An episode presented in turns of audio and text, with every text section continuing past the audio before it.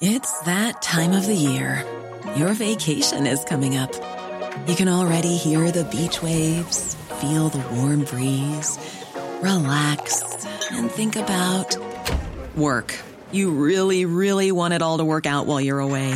Monday.com gives you and the team that peace of mind. When all work is on one platform and everyone's in sync, things just flow wherever you are. Tap the banner to go to Monday.com. Everyone knows therapy is great for solving problems, but getting therapy has its own problems too, like finding the right therapist, fitting into their schedule, and of course, the cost. Well, BetterHelp can solve those problems. It's totally online and built around your schedule. It's surprisingly affordable too. Connect with a credentialed therapist by phone, video, or online chat, all from the comfort of your home. Visit betterhelp.com to learn more and save 10% on your first month. That's BetterHelp, H E L P. The Slaughter podcast will be discussing topics that some listeners may find disturbing. If you're still listening, get up the apples and pears because we're about to have a bubble. Hi, welcome to episode 16 of Slaughter. Lucy and Emma here. And this week we've got another couple of stories for you. Apparently, one of them is from London. I assume that's why Lucy forced me to do that voice. And for my own entertainment as well. yeah. Um, but I'm going to start us off um, with a guy called John Bodkin Adams. Bodkin. I know that's that's what drew me to it is the Bodkin. That's a fun name, isn't it? he is or was a GP who was suspected to have killed more patients than Harold Shipman. um, and but his conviction was slightly surprising, which we'll get into. So he was born in 1899 in Antrim, which is Ireland. Didn't fancy doing that accent at the start. You had to go though. I I can't. liked it. I can't promise it won't come out later. Brilliant. But he was born into a family of your favourite religious sect, the Plymouth Brethren. Of course. Mainly because it took you 10 attempts to say it last time. Because they're by the sea. they are by the, But if you remember um, John George Haigh, the acid bath murderer, in his defence, he claimed that it was the conflict of his upbringing as a Plymouth Brethren, the really strict upbringing, and his Catholic education that turned him into a killer. So I was really like, oh my god, they're back! I know you. So I actually went and then and did a little bit of research into the Plymouth Brethren, thinking, okay, this is a thing. I'm blowing this wide open. They're all murderers. They're not. Oh. They'll never listen to this because they don't listen to TV or radio or anything. So, so we So we can say whatever the fuck we want about them. They're all paedophiles. Oh shit! Maybe we can't say that. There's a line. But so the Plymouth Brethren, they were established in like 1829, 1830. So at the time when they were growing up in it, their parents were sort of like the revolutionary early members. And there are two sort of types. They came out of dissatisfaction with the Anglican Church, and you have got the open brethren and the exclusive brethren. And they're the ones, the exclusive brethren, are the ones that you probably hear about most. They have schools. There's a school near here Really? that is an exclusive brethren school. Um, because I knew someone that taught there. They go to church, my mum. And Of course they do. they said it's really tricky because there's so much they can't do in lessons. Like they're not allowed to use any interactive visuals or the internet Oh, it's or like- TV. So it's literally just chalk and chalkboard Yeah, and textbooks. So they deny being a sect. They um, say that the name is just sort of for practical reasons, and they don't want to give their the non-denominational because they literally just if it isn't asked of all Christians in the Bible, then we don't do it. So no practices that aren't actually in Scripture. So quite similar to the Jehovah's Witness, really.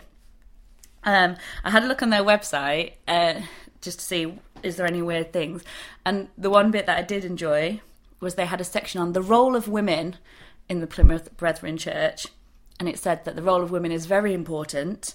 They have direct involvement in many things, such as the selecting and announcing of hymns. Oh, I was like, brilliant. Don't responsibility there. yeah. We really respect the women. We let them choose all the songs they want. Every hymn is chosen by a woman. Apparently so. It- I mean, I was just thinking about that school. It'd be like, I don't know if it would be quite a nice place to teach because you would not have issues with mobile phones, would you? Like, that you're not going to have kids on phones, but then you can't break your lesson up with a video. I'm going to say, if I haven't planned oh. that lesson properly, I don't have YouTube to come and save me. Yeah. Like, Typing I could tell you about how neurons cross the synapse. Or and- Bill Nye the Science Guy could do it. Yeah, with a visual. Go, Bill.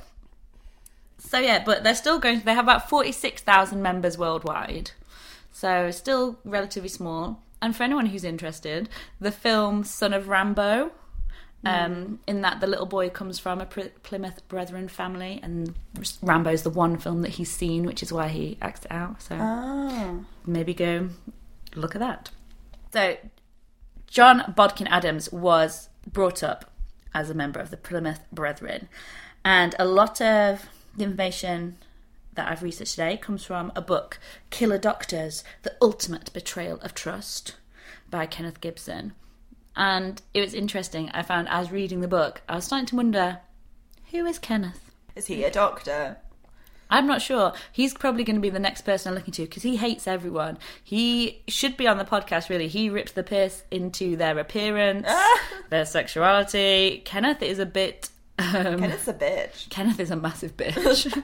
Bodkin Adams' father, Sam Adams, was a lay preacher of the Brethren and a local justice of the peace. So he was very strict, and as a child, he had really strong limitations on what he was allowed to do.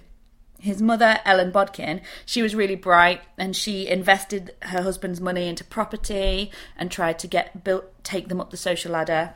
And they moved to County Tyrone when he was about three years old, which, from the way they phrased it, I assume is like a step up. Let me know, Sandra. um, so, because it was so strict and religious, one of the few treats that um, John was able to have was food. And he had a very sweet So tooth. he was massive. Yes. He was a little weeble of a man. No Facebook, no YouTube. You're just gonna say and stuff your face up. Yeah, like if you're good, you can give you a cake. Um, so he was quite isolated from the other children. He wasn't allowed to do things they were. Like he was physically, he was far away. God, could move. possibly. Um, but it said that he was a devoted mummy's boy. Um, but he obviously he didn't have many friends, and he had a younger brother who died of pneumonia when he was 16. So I think he had quite a lot of reason to cling to his mother, perhaps. So I'm not so on board with that as a reason. He was so obviously he grew up, and he avoided being called to fight in World War One, um, because he was training as a doctor at Queen's University in Belfast but apparently although he was sort of bright he wasn't um like one of the best of the bunch. He had to really work hard for everything and he didn't grasp it easily. So he struggled with the workload and he had a nervous breakdown while he was at university and just really was finding it difficult. But in 1922 he eventually graduated and took up a position in eastbourne which is in sussex. You know nice little seaside town he earned half a crown for a home visit when he was first a little apprentice. Oh, half a crown. But the post had been advertised in an evangelical paper specifically seeking a Christian doctor. So he was still, um, he all his life, he maintained that he was a very strict Christian, very religious, and that's what he was well known as being in the community. There's something a little bit suspect about either a religious doctor or an obese doctor. I, I just, I just kind of think I want my doctors To be healthy. healthy and belief free. Like I just want them to be healthy atheists. Yeah. I want them to know, to be able to practice what they Yeah, preach, and to not preach and actually cure me. yeah.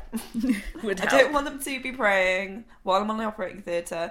I want them there, ready to go. See, I hadn't really considered that, but I was thinking that he was maybe just paying lip service to it. But now you've said it, probably he thought he was actually just doing the right thing. Like if God's decided to take them. Yeah, or also like the beeps go. If he just gets down on his knees and start praying, no, save my life, Defibrillate save my life. I'll ask God to do it. no, you do it. Um, but this was pre NHS uh, National Health Service. So this meant that he was visiting private patients, and around Eastbourne, it's known for being sort of like a retire, especially then, Yeah, it's like old people. retirement area for rich old people. Even the signs are like Eastbourne. Everyone. You're in Eastbourne. So yeah, and at the time it was nicknamed Costa Geriatrica because the old biddies just loved it, and it was full of them. And so in 1926, he also got a doctorate in philosophy and a diploma in anaesthetics. So he's still, obviously, like say, he's got really strong beliefs and is Yeah. trying to do them side by side. But he, side. but it said that he lacked confidence and he'd regularly call in specialists um, to give second opinions on things. Yeah, I don't want an obese, religious, com- lacking confidence doctor. But the old women loved this because they felt like they were getting this special treatment because oh, I'm going to call in a specialist to see you. So they they're rich and they felt like they were getting the VIP It's part like of the it. nurse who's like, "What do I do?" And it was also sort of a scam because he would get paid as the GP, and then when he called in a colleague, they would get commission for coming in and giving a consultancy. Just him with a fake mustache on, going, "I'm the specialist, and I think we need to." Dr. Adams has just had to nip out for a second. He saw a sandwich on the pavement. But by 1930, he'd um, got enough wealth that he bought this large house just behind the Grand Parade, six Trinity trees, and it is absolutely gorgeous.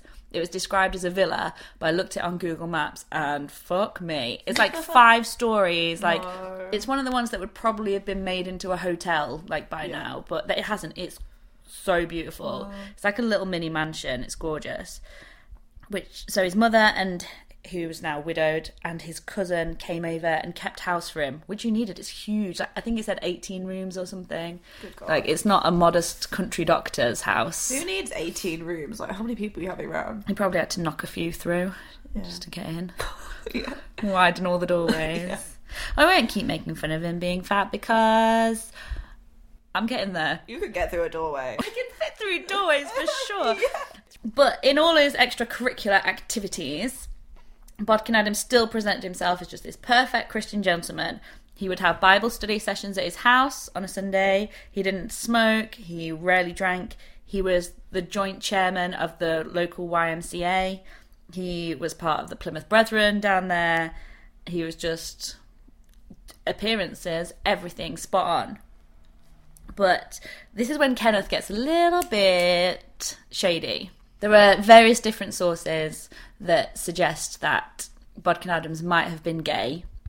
Um, no one person seems to agree with each other. A, a Pamela Cullen has done a biography of him, and she's convinced that he was homosexual. Other people haven't so much. He could have been, but Kenneth goes on to talk about how in his life he never married, and he Gay. He Must is- have been gay. well, he doesn't think it's gay. He's just convinced that the reason he never married is because he was so horrendously ugly. Which he What wasn't really. He was just an he like looked like a fat old man. Like he wasn't like Quasimodo or anything. He was just like I don't know, like a cartoon butcher. To be fair, I mean, we have been commenting on his weight, but he'd probably be average now. Yeah, well, so he says that he was five foot five, piggy eyed, obese, Oh, bloody jovial looking, and not in any way physically attractive. Oh, bloody hell, Kenneth. He just really went in. What in does hard. Kenneth look like? Um, but he's so harsh, and he would say, and apparently he would ride around on a motorbike, which Ken says would have been highly amusing considering his size. like, bitch, he can ride a motorbike if he wants. Yeah, I'm sorry, but like, isn't it prerequisite that you've got some extra weight if you're going around on a motorbike? If anything, it shows that he has good core control and balance. Either you've got to be a little bit overweight or have tattoos to get away with a motorbike. Yeah, have you ever seen a Hell's Angel? Yeah, if they're I skinny, then haven't, if they're but I skinny, they're assume they're slightly big. Most of them So in the cartoon. pipe down Kenneth. But he did also like cars too. At the time of his arrest, he had four cars in his house, a couple of Rolls Royce. He was living the life. He did actually become engaged in 1936 to Nora O'Hara, who was a butcher's daughter, but his mother apparently disapproved, said that she wasn't good enough for him, and because he was such a mummy's boy, he called it off. There are also alleged to be three other women who fell in love with him and swore that they would never get married unless it was to Dr. Bodkin Adams. Oh, blimey. But It's like when you get a tattoo of someone's name, you're like, I'm gonna love them forever. Like, no. I mean, I think probably considering the area, they might have been quite old, and swearing to not marry someone for the rest of your life was actually quite a low key years. commitment. yeah, like I promise to love you until next week. Yeah, when I die. Uh, But Kenneth, of course, is like, well, they must have wanted to mother him because it could hardly have been his animal magnetism.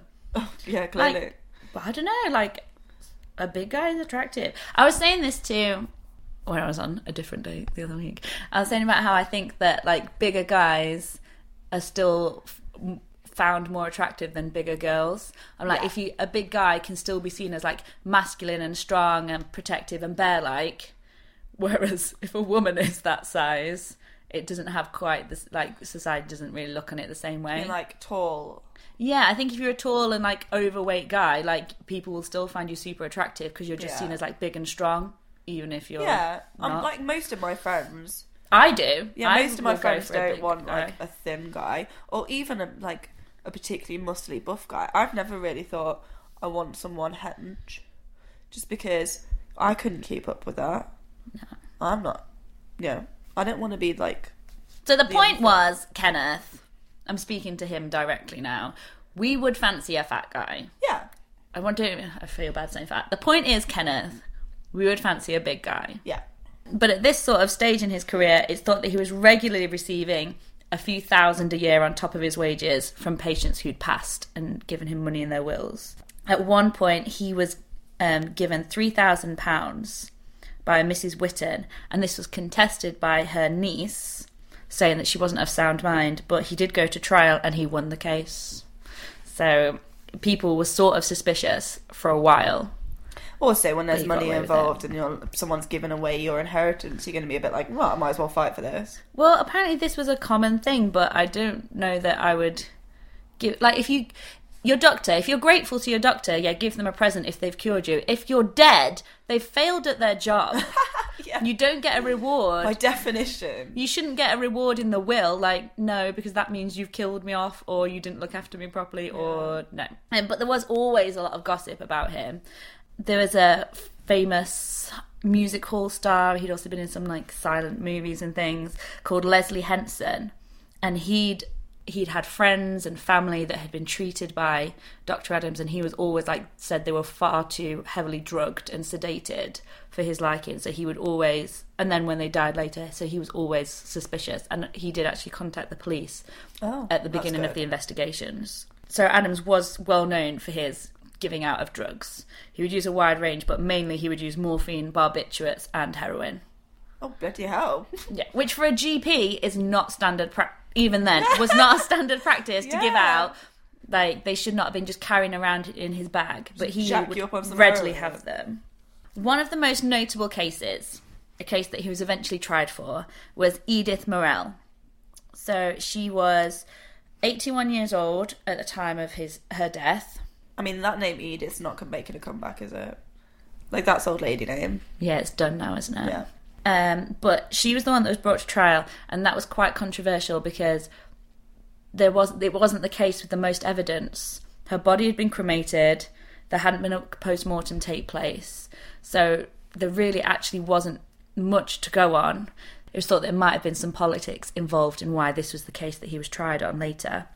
Pamela Cullen, who I mentioned before, who did his autobiography, she wrote a book called Stranger in Blood, and she said that he would also, if he wasn't, if the bodies weren't cremated yet, he would inject them with embalming fluid before a post mortem could take place, because then once you've had that, you can't perform a toxicology on them. Ah, oh, shit. But it would be later found that if he had been involved in someone's will, he would put as a stipulation that they would have to be cremated and not buried. Oh, That's naughty. proper naughty. But so, Edith Morrell, she became one of his patients in 1948. She'd had a stroke that left her paralysed on one side. So she sort of just contacted him as, I need general care and looking Yeah. at. She wasn't suffering from an illness. But Dr. Adams came over and introduced her to morphine and diamorphine, which was heroin.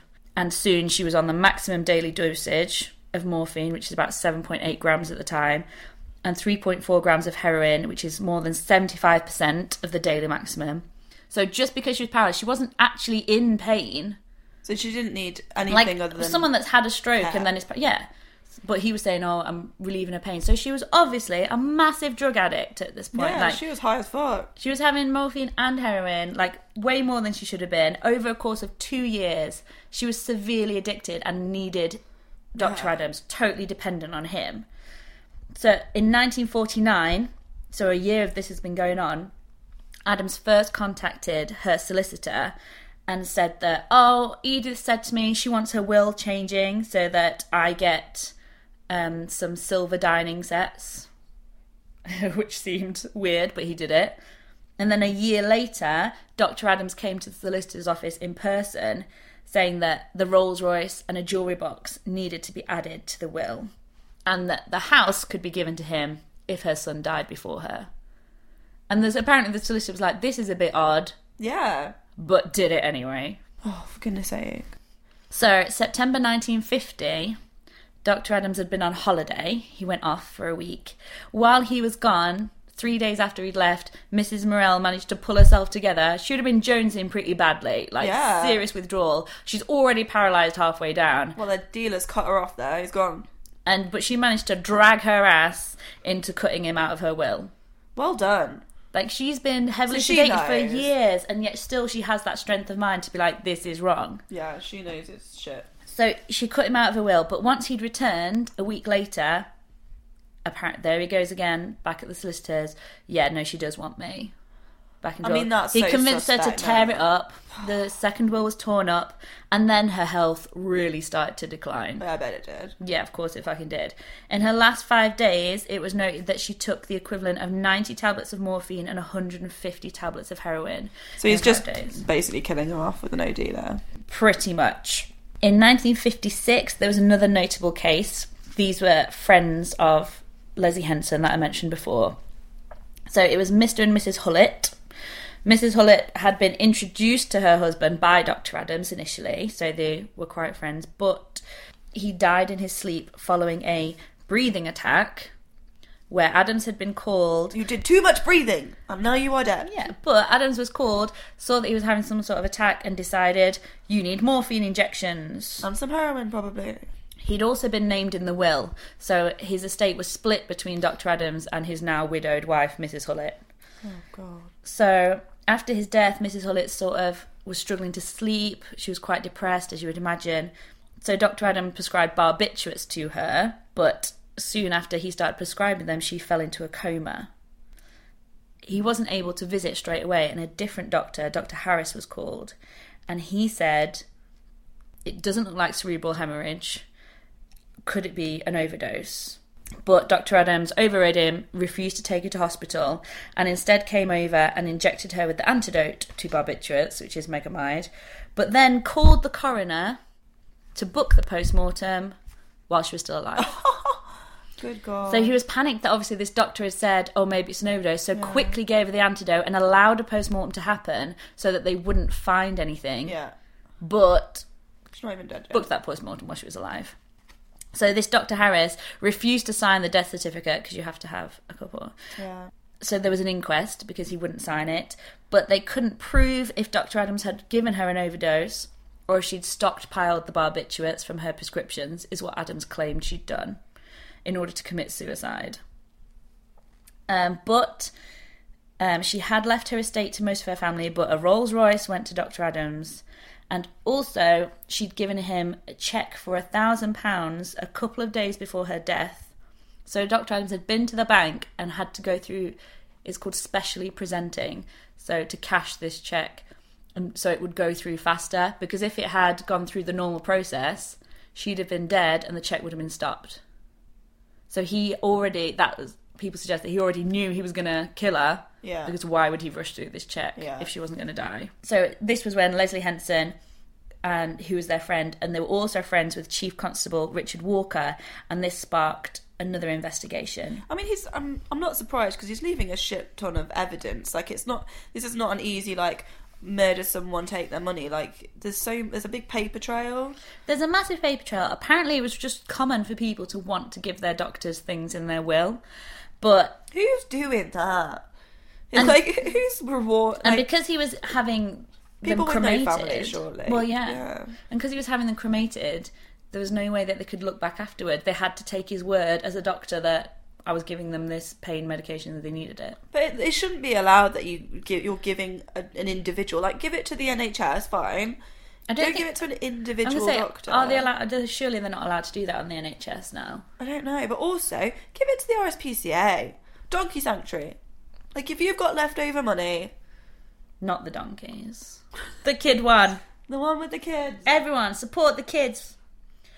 So, Scotland Yard were called in for this bizarre case, and there was a guy there called Hannam who looked over the death certificates from a period of 10 years, and out of those, he found that 163 deaths were in suspicious circumstances, mainly That's a lot. because the cause of death was something that couldn't have been known unless a post mortem had taken place, but no post mortem had taken place Yeah. for example, saying that they died of a stroke or a cerebral hemorrhage, it's like, well, you can't tell by looking at them. Hmm. He had also found that he had benefited from 132 wills of these people. But surprisingly, his, or not surprisingly, he did have some what were called panel patients, which is like the beginning, early stages of the NHS. So these were free patients. Yeah. But none of these had suspicious deaths and none of them had left any money to them in wills if they had died. Which sort, although it says that oh he's actually okay, but it shows that he's targeting the Yeah, rich victims. Of course. So um, I'll just quickly give you a few others before we get to the trial. Yeah. If there was, I mean, there's tons. It would take me all day to go through the suspicions that people had. But so there's one, um, Emily Mortimer from 1946, I think. She had two nieces that were set to inherit from her. She changed her will to leave him £3,000 and then later on changed her will again to cut them out altogether, leaving £5,000 to Dr. Adams. And it was claimed that she died of cerebral hemorrhage. That was a lot of money then. Loads. Basically everything she had. Yeah. Annabelle Kilgour in 1950. Um, she called him because she was feeling a bit ill. He came over and gave her what her maid said was a large injection to keep her quiet, but she died of cerebral hemorrhage the following day and had left him some money and an antique clock. In 1951, Margaret Pilling caught the flu, called Dr. Adams to come and see her, and after his visit alone with her, she fell into a coma. The daughter visited and was shocked to see that she was so heavily drugged, so took her away to her house, where she made a full recovery. We've seen this before. Harriet Maud Hughes died in 1951 of cerebral hemorrhage, also, only months after she'd started being a patient of Dr. Adams. She did have a brief period of recovery in which her main priority was to go to the bank and sign a paper for a thousand pounds for Dr. Adams and a thousand pounds to a couple named the Thurstons, who it was later found out were a cover name. They, so they were taking the thousand pounds, they were going to keep 10%, and the other 90% was going to go to Dr. Adams. Oh, so they were in on it then. They knew what was going on. Well, they were just like, oh, we're not allowed to write out this large amount of money to the oh. doctor because it'll look suspicious, so would you mind helping us out? Yeah. 1952, Julia Bradnam called the doctor because of a stomach ache. She had five minutes alone in consultation with him and was dead of cerebral hemorrhage. Weeks earlier, he'd helped her change her will, claiming that hers wasn't legal, and insisted that the witness had just sign it and leave without reading. so he is really just across the board being. He's killing off patients. If you thought the only way to get a more defined jawline with natural looking results was through surgery, think again. Juvederm Volux XC is a non surgical injectable gel filler that improves moderate to severe loss of jawline definition and can help you achieve natural looking results with little downtime. Even better, this improved definition lasts up to one year with optimal treatment. No maintenance required. Improve jawline definition for a smooth, sculpted look with Juvederm Volux XC. For important safety information and to find a licensed specialist, visit juvederm.com. That's J U V E D E R M.com. Not for people with severe allergic reactions, allergies to lidocaine, or the proteins used in Juvederm. Common side effects include injection site redness, swelling, pain, tenderness, firmness, lumps, bumps, bruising, discoloration, or itching. There's a risk of unintentional injection into a blood vessel, which can cause vision abnormalities, blindness, stroke, temporary scabs, or scarring. Talk to a licensed specialist to find out if it's right for you. Everyone knows therapy is great for solving problems, but getting therapy has its own problems too, like finding the right therapist, fitting into their schedule, and of course, the cost. Well, BetterHelp can solve those problems. It's totally online and built around your schedule. It's surprisingly affordable too. Connect with a credentialed therapist by phone, video, or online chat, all from the comfort of your home. Visit betterhelp.com to learn more and save 10% on your first month. That's BetterHelp H E L P.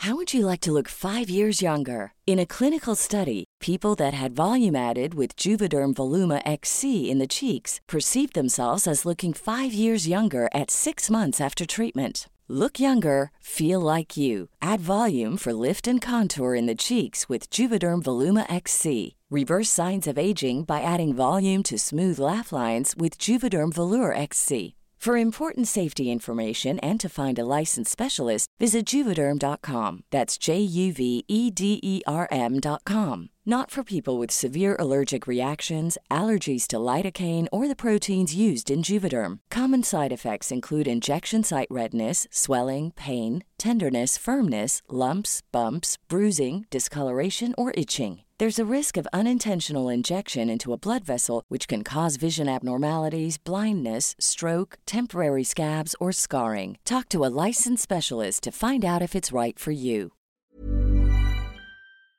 Yeah. So the investigation started. They start. They searched his house, searched his surgery, and found that he was carrying around illegal amounts of lethal drugs that he, sh- he should prescribe and go back for. He shouldn't just be carrying around all this heroin. Um, the nurses' logs wouldn't list what injections he was giving. He would just tell them if they gave one, it would say what they were giving, how much. If the doctor gave one, he would just say, oh, "I'm giving her a special injection." That, there was I mean, l- that sounds rapey. Oh, I'm giving her my special injection today. I'm giving her my homegrown sausage. when they first interviewed him, he was basically a blubbering wreck. He would be crying, he would contradict himself, he admitted that he would use drugs to ease the passing of patients, but never kill them, which is kind of what is the same thing. Yeah, I mean, it's a it's a grey area because I'm sort of pro euthanasia, and actually, if someone's suffering, give them a bit extra morphine. If this is definitely the end and they're miserable, but clearly that's not what he was doing. He, He basically thought that anyone who was old and a little bit ill, it's not worth you carrying yeah, on. Yeah, it's just suffering, suffering to keep her alive.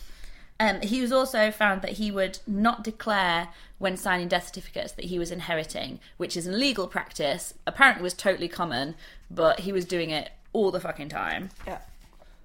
And he would frequently start quoting Bible verses, and he would contradict his use of legal drugs, uh, lethal drugs, saying, "Yes, I did. Oh no, I didn't. Or I did a bit." And he was just a complete mess in interview. Eventually, when they came to arrest him, he managed to put his foot in it again because with his famous line, he was arrested for the murder of Edith Morrell, and his response was, Murder? Can you prove that it was a murder? Uh, yeah.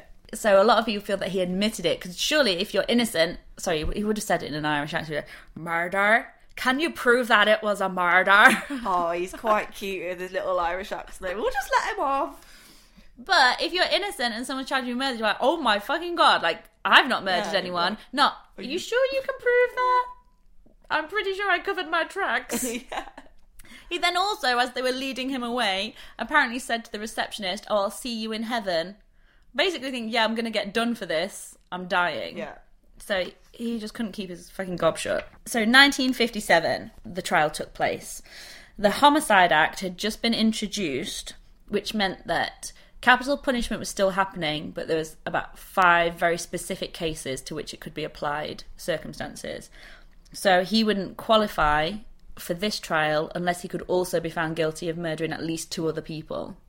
Yeah, and it's hard to prove. So he wasn't up for the death penalty anyway. Yeah.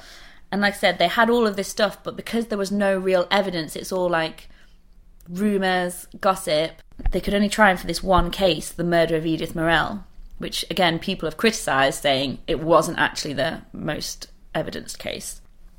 So the trial lasted for 17 days, which was the longest that the Old Bailey had seen at that time. I mean, if you're on jury duty, you'd be like, get me out of here. Yeah, right. Oh, 17 days. And you can't talk to anyone, can you, either? So you're Nope. just trapped in with these nutters that you're on jury duty with. And it can't even have been that interesting because Adams had been advised not to speak. So he wasn't given testimony, he wasn't cross examined, basically because he'd been such a fuck up in the interviews. No shock evidence. No one's pulling any knives out. No. Well, one thing that did go on was these notebooks, these nurses' logs. The police said that they couldn't. There's all sorts. The police said they couldn't find them. Then the prosecution had some, but they were forced to give them over to the defense. So then the defense were able to whip out these notebooks at the trial and say, well, here actually we have the evidence of what he was giving. And this through the nurses that were giving evidence. And actually, because then they'd had to just remember what they'd given and what had happened from years ago. Yeah. So then, when they were presented with his notebooks in trial by the defence, of course things didn't quite match up, and so his case, the case against him, just began to completely like fall saying, what apart. did you have for dinner three years ago? yeah, Um, and then saying, "Well, actually, now I have the diary that proves it." Sunday probably lamb dinner. No, actually, it was lasagna. Oh shit. I mean, the nurses weren't uh, were just held in high regard, and it was just genuinely accepted that they couldn't remember things. But the case wasn't looking well. They really needed a cross examination of him to contradict himself, but there was none. He didn't have to. Um, at that time, didn't have to say anything. They did have a medical expert who came, another doctor, who stated quite clearly that his treatments were r- severely incorrect, that stroke victims shouldn't be given these sort of drugs, and the only reason he could have been giving it to her was to kill her. Um, There was Yeah. no pain that she was suffering. Like he's a trained medical professional. It's not like he would, he doesn't know. Yeah. But everything about it was just complex. The summing up by the judge took three and a half hours. Oh my god. You'd just be like, get to the point. Like the judge just rambled on. Three and a half hours. Like sometimes I think Oh. my stories on the podcast go a bit rambly, but you know they're 30 minutes or under. The jury, however, was so done at this point that they acquitted him within 44 minutes. they would just like get us out of 17 here. days of trial, No. three hours of being ranted at, and they were like, yeah, but acquitted. So they found him not guilty. Adams just went free. 1957, he resigned from the NHS and then was later sent to court for like 19 counts of negligence and illegal signing of the death certificates. So he was struck off. But that was his punishment. He was struck from the medical register and he was fined £2,400. Like now you must go and live in your mansion with all this money. Yeah. You can no longer be a doctor. Two thousand pounds was Oh, nothing to him. me. Exactly, and so he didn't serve any time in jail. And because even though he was struck off at that time, you were still allowed to practice medicine. Just list friend. yourself as an un- yeah, and list yourself as an unqualified doctor. If you can, you can take private patients if you want What? to. That's bullshit. So he never stopped. Oh my god. And in 1961, he was then readmitted to the medical register. So then he How began. desperate were they for doctors? So then he began practicing properly again as a qualified doctor, and because he'd been readmitted to the medical register, he was then able to sue the newspapers for libel that who had said that he'd killed all these people. He'd been acquitted, he'd been readmitted. He was then receiving money Oh my God. from all these different publications for libel of his case. It sounds like madness. Yeah. But I and I don't feel like he's a criminal mastermind of it. I feel like he's just really fucking lucky. Yeah, he's just jammy. There is is this, is this it? Like, is he like? It's fine. He he never goes to jail. He never. Yeah, he never went to jail. He just chilled around. Eastbourne, died in 1983, just had a lovely little life. And then the life expectancy in the town soared. Yeah. rocketed up. There was, there are so, s- other um, theories about his involvement that he treated the Duke of Devonshire, who was related to the Prime Minister Harold Macmillan, and that he'd been happy with him, so he wanted to protect him. I mean, you're not going to kill off like someone really famous, are you? Well, he had died, but they were saying that because he hadn't, like, he could have blabbed about this famous connection he hadn't, and that he'd kept, you know, they were protecting him. That also said that um, the I want to get it. The judge had been seen having dinner before the trial with Roland Gwynn, who was the former mayor of Eastbourne and was a suspected lover of Dr. Adams. Uh, So it's there are theories that suggest that he is connected with all these influential people that managed to engineer a shitty trial for him. But so he's not actually. Some people believe he's the worst serial killer we've had in England, well, and yet he just no complete, comeuppance. no comeuppance. No comeuppance. That's it. Wow. He, he and his piggy eyes have pissed me off.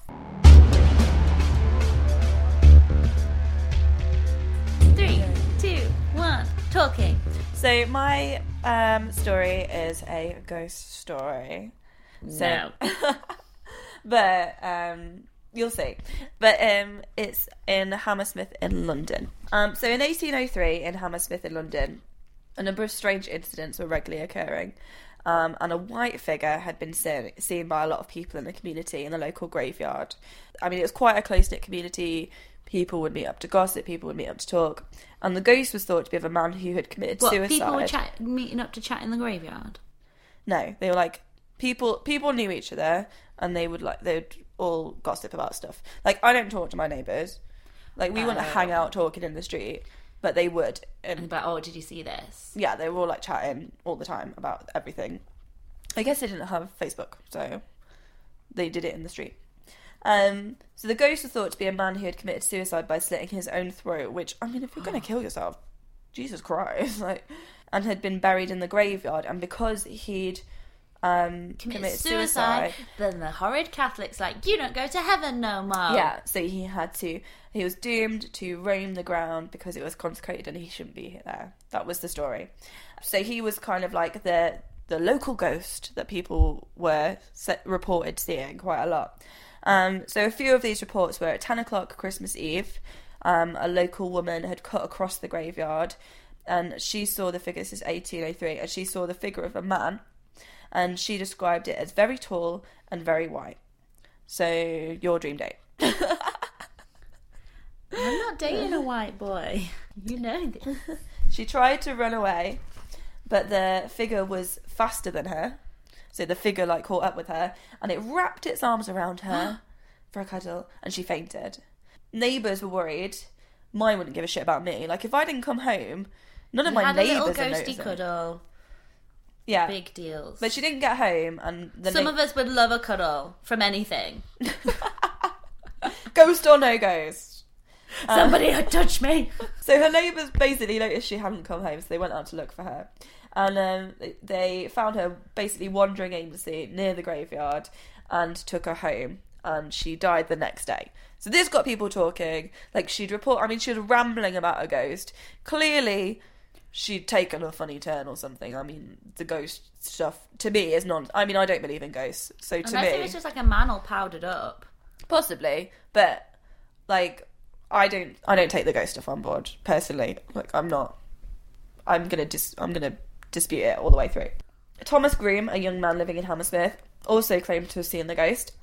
He said it had attacked him from behind a tombstone, so it jumped out from behind a tombstone, as love- ghosts famously do. I love what a prankster this ghost is. He's like going to chase you for a cuddle, and then he's just going to pop out from the tombstone. Like he's like crouched behind it. Ghosts don't crouch. I've never seen a crouching ghost. No, this they is just- appear. It's just a white man.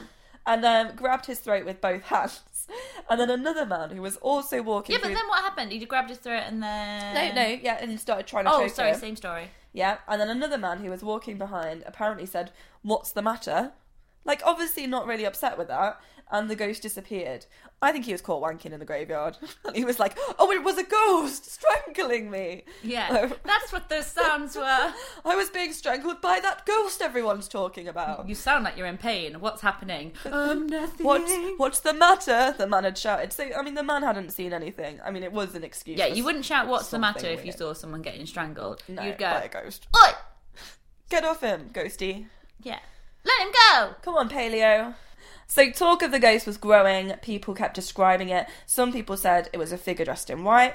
Um, some people said it had horns and a glass eye. Some people had said it had no head at all. He sounds very cutting edge, like very editorial. yeah, Horns a one glass eye. one glass eye. It's cool. Um, businesses didn't like um, this rumor of the ghost, they have started being affected. Some people just avoided Hammersmith is altogether. affected? Like, oh, the hot dog stand in the graveyard. People aren't just coming anymore. But I think people would like walk through, um, and they just uh, were avoided the area. They were just scared. And I think there was some reportings of him around the graveyard as well, like in the streets around the graveyard. So uh, it was affecting local visitors. Um, but also, Here's some- a tip: just close at night time. Like, don't have your business open in the night. True. Do it in the day. I think that must be how it happened. Now all our shops are open in the day. So, um, but some people were going to Hammersmith to try and see the ghost, but they weren't bloody shopping there, so it didn't help the businesses. So I thought They brought their own packed lunch. I thought could, Hate it when they could they just capitalise on it? Have all their waiters wear Bring the white. hot dog stand. Well, you're all wearing white. You're going to serve them. Like, make it a thing. Make Like it an a attraction. theme, like yeah, like the, those haunted houses that pe- some people visit. Like, Like, come to see the ghost. Well, it's not in the graveyard, but all our waiters look a bit like them, and they'll give you a little cuddle after they give you Yeah. the food. So, Francis Smith was um, a young officer living in the area, 29 years old, um, and he was getting frustrated with the fact that the mystery wasn't being solved. So, he was like, This is ridiculous. Clearly, it's a prankster. No one's solving it. So he- ghost don't crouch. Ghost don't crouch. So he began volunteering to patrol the area at night. So he was like neighborhood watch. So him and like some other geeky people from the neighborhood would like go out looking for the ghost at night, trying to catch the prankster. But it was really difficult because the area had a lot of di- different paths and alleyways. Um, so even It was difficult because they didn't know their way around. Yeah. basically. But I think it's like that you could run out five different ways from this round this graveyard area, so they could just like disappear down an alleyway or disappear over here. So um, nothing was happening. Um, so Francis, um, so on January third, eighteen oh four, Francis went to his local pub after he'd done his shift. Um, as a police officer, um, and he went to the White Hart on the way back from work, and conversation began about the Hammersmith ghost, and he was usually pretty chill, but he was like, "This is getting ridiculous now. I'm gonna go find it." So he was determined to catch the ghost, and I think he kind of wanted to be a bit of a hero as well. He wanted to be the one who He'd caught already it. had a drink and he was like, right, Yeah. I'll sort this out. Yeah, leave it to me. Um, so he took his loaded blunderbuss, Nice. which is Good my, choice. my favourite name for a gun. Like it doesn't sound threatening at all. That's not gunny, is it? Blunderbuss. It sounds like just something that like a confetti cannon or something. It does, but it makes it's fabulous. It makes The me think something's going to go wrong because it's got the word blunder in it as well, though. True. Like, I shot with my blunderbuss. Like whoops, missed again. I used the mistake cannon. like, something's going to go wrong, isn't it? So he took the blunderbuss out with him and he set off down Black Lion Lane. There's a lot of black and white named areas. It's, because it was black and white in the olden days. yeah, like So maybe they couldn't call it red. Yeah, what is red? No, everything's in black and white. That's all we know. A thousand shades of grey. yeah. Um, so he went off down Black Lion Lane, um, and um, so it was pitch black. So he was walking slowly and cautiously, no street lights, really, really dark. Um, he began to get rather scared. He was on his own in the darkness. He started freaking himself out. I do that. Yeah. Like I can hear them. I can see them. I did that last night actually, and I was like, "What if I look up and there is a figure in the doorway?" And like it just I do that. Like if you're driving past a forest and like, oh, what if I saw someone coming out from behind a tree? And then you always see people coming out from behind the trees. But then you think like the fact I've thought that doesn't make this any more likely to happen. So why am I scared now? It's ridiculous. But it, uh, you do you psych yourself out. So approaching him, Francis creeping down this lane Don't like sees it. a white clad figure walking towards him. It's a priest. So he's like, "Holy shit!" And he shouts out, "Stop! Who goes there?" The figure doesn't reply, continues to walk steadily towards him in the darkness. Right, we're going to leave the story there for a second. Because I'm Okay. getting scared. So, jumping to back at 10 o'clock that night. Right. Yeah. Earlier. Few minutes after 10, on January 3rd, 1804, 32 year old plasterer Thomas Millwood He's a plasterer. He's covered in white shit. visited his parents at their home in Hammersmith. He was wearing his plastering outfit linen trousers, white waistcoat, and an apron. Yes. His mother and father headed to bed, so he went round to visit them. They were like, oh, we're knackered, just off to bed. Sat around chatting with his sister Anne for a while. probably got bored of her rambling on about whatever crap she's talking about that night. So around 11, um, he decided that he was going to walk home. So he's going to. Right. That's a reasonable time to go the fuck home. Yeah. I mean, everyone's going to bed, clearly. Like, just if your mum and dad have gone to bed, that's a massive hint that they want you to fuck off now. Um, so Anne watched him from the door, which my mother has taught me is good manners, and she was very angry when we were on holiday, and I didn't I didn't walk you to the door and stand and watch you drive away. But I find really annoying someone standing watching you leave, yeah. and you're setting the sat nav. Yeah, because I was like that. I was like, oh shit, your mum's watching me. I'm just trying to find what album I want to listen to, putting the sat nav on, taking my coat off. Like, I'm going to be here for like maybe 15 minutes faffing. I know, right? And she was standing there going, Lucy, you're so rude. And I was like, I don't want to watch her find the podcast she wants to listen to on the way home. Like, we, this does not need to happen. So Anne, Anne was of my mother's uh, idea, and she watched him leave. Which, for a sister, I mean, there's no way I'm going to watch my brother leave. I'll watch you go to the car. Yeah, get in, like. I don't need to see you drive away. I don't need evidence that you've left my property. Um, Because do you know what I did that day? I did set off driving because I was like, this is weird, they're watching. And I just pulled in round the corner to set Yeah, the sat nav. exactly, it's I was like, this is too awkward. you caused this. I'm going to have to just drive off and stop in a minute. Ridiculous. Uh, That's how that's how strongly my sense of British like don't say anything if it's weird just Yeah, carry on. basically. And I knew that, which is why I didn't go and stand and watch you leave from the doorway until you'd gone. Um, so he he she was standing in the doorway and he started walking off down Black Lion Lane. Halfway down, he heard a voice saying, "Now originally we'd heard him say, Halt! stop, stop who goes there." he heard, "Damn you! I'll shoot you if you don't speak." Sounds more likely. Slightly different. Uh, if you're drunk and frightened of a ghost, you wouldn't be like, "Who goes there?" You would be like, "Show yourself, fool!" Yeah, I mean, it potentially maybe this was the second thing that he shouted because he did say he shouted a few times. There's always three sides Um, to every story. true. Um, followed almost immediately by a gunshot. So after he shouted that, gunshot. So it's potentially Is it called a gunshot from a blunderbuss? Isn't it called like a blast? possibly a bubble. um, so Spurt. a spurt. Um, a spunk. People still talk about you saying spunk in episode one. Wow. Like a spunk, sign me up. I've got plenty of spunk stories if that's what you're after. Anne called out, so she's still in the doorway watching, doing Yeah. her duty. Um, and he didn't reply. Um, so she went in search of him, found him on the ground with his face covered in blood, and she tried to get him to speak, but he was dead. So Oh, no. Thomas Milburn is unfortunately deceased. Um, John Locke and Mr. Stowe and William Girdler. Don't know why Mr. Stowe doesn't get a first name. like we know the other two. Um, came after the sound and found Francis Smith incoherently, basically saying, "I've mistakenly shooting someone." Um, they quickly found the body of Thomas Millwood, and um, Francis basically said, "Like, you know, take me with you." Like, like he's surrendered. Uh, Francis Smith was arrested and taken to Bow Street Police Station, um, which is another one for our Slaughteropoly. Yes, for sure. We're building them up now um, to await the coroner's inquest. The coroner said that the murder was willful or potentially willful, so it Right. did go to trial. Well, yeah, he'd meant to, he thought it was a ghost, but he'd meant to shoot him in the face. yeah, like he he meant to shoot someone.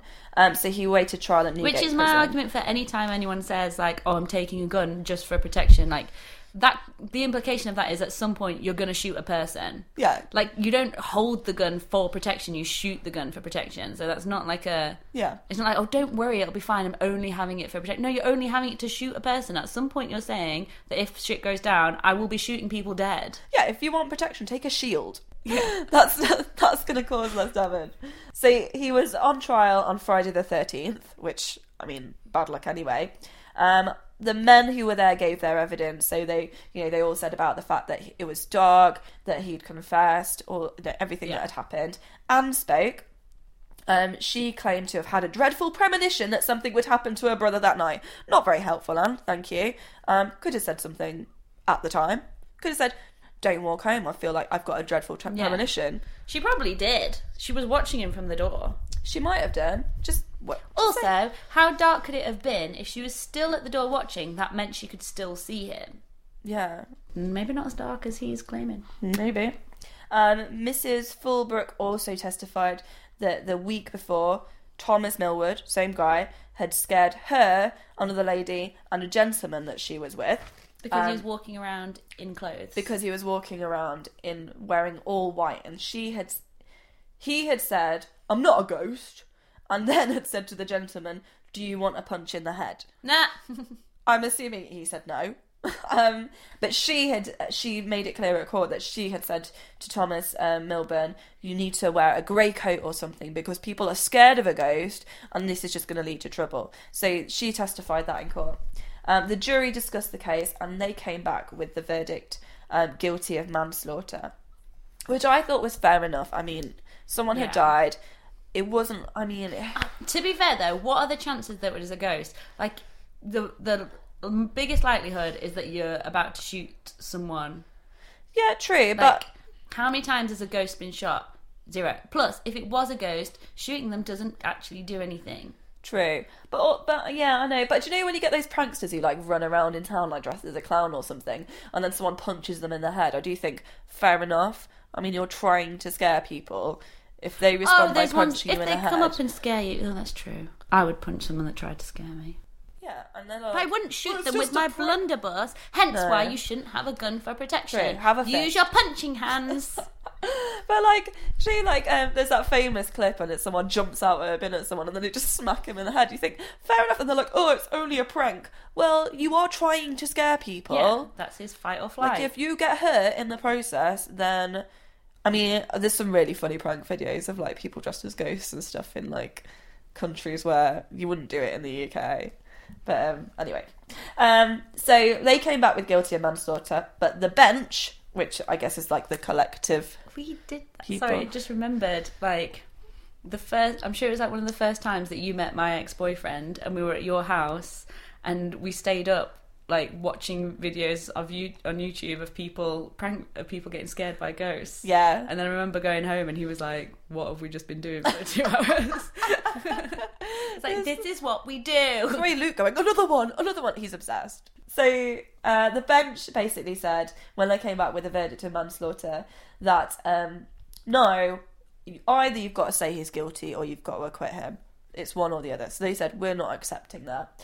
Um, so they Oh. went away, they discussed again, and they returned with the verdict of guilty of murder, and he was sentenced to death. That's a bit harsh because obviously he did it. That's why we invented manslaughter so that things like that don't happen. Yeah, I thought that was a bit unfair. They're like, no, it's Yeah. got to be one or the other. He's already been convicted of something. Like Yeah.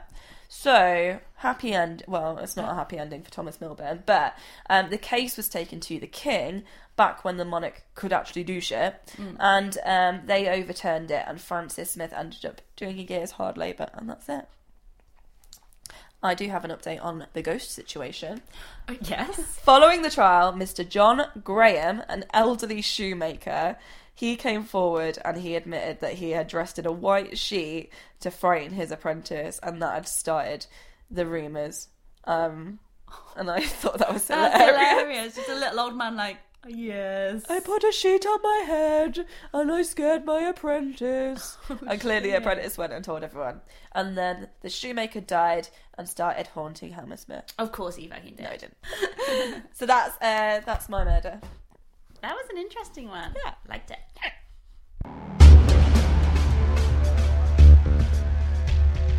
Thanks for listening to another episode of Slaughter. If you enjoyed it, then feel free to rate, review, subscribe on iTunes or wherever you listen to podcasts. You can also tell your friends, but like only if they're super cool. Also, if you want to speak to us on Twitter, our handle is at Slaughter the Pod. And if you want to email us because the things that you've got to say are far too important for 140 characters, you can at slaughterthepodcast at gmail.com. Yeah. I also want to shout out um, Twisted Philly, which is another true crime po- podcast. Um, Twisted Philly offers true crime, haunted history, legends, and local lore, cool and creepy places to visit, all from Philadelphia and Pennsylvania. Bye. Bye. Hi, I'm Daniel, founder of Pretty Litter. Cats and cat owners deserve better than any old fashioned litter. That's why I teamed up with scientists and veterinarians to create Pretty Litter. Its innovative crystal formula has superior odor control and weighs up to 80% less than clay litter. Pretty Litter even monitors health by changing colors to help detect early signs of potential illness. It's the world's smartest kitty litter. Go to prettylitter.com and use code ACAST for 20% off your first order and a free cat toy. Terms and conditions apply. See site for details. Even when we're on a budget, we still deserve nice things. Quince is a place to scoop up stunning high end goods for 50 to 80% less than similar brands. They have buttery soft cashmere sweaters starting at $50, luxurious Italian leather bags, and so much more. Plus, Quince only works with factories that use safe, ethical, and responsible manufacturing.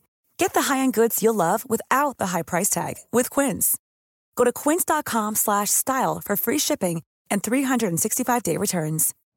You know how to book flights and hotels. All you're missing is a tool to plan the travel experiences you'll have once you arrive. That's why you need Viator. Book guided tours, activities, excursions, and more in one place to make your trip truly unforgettable. Viator has over 300,000 travel experiences to choose from. Everything from simple tours to extreme adventures and all the niche, interesting stuff in between. So you can plan something that everyone you're traveling with will enjoy. Real traveler reviews give the inside scoop from people who've already been on the experiences you're considering. So you can plan with confidence. Free cancellation helps you plan for the unexpected. And 24 7 customer support means you can travel worry free. Download the Viator app now and use code Viator10 for 10% off your first booking in the app. Find travel experiences for you. Do more with Viator.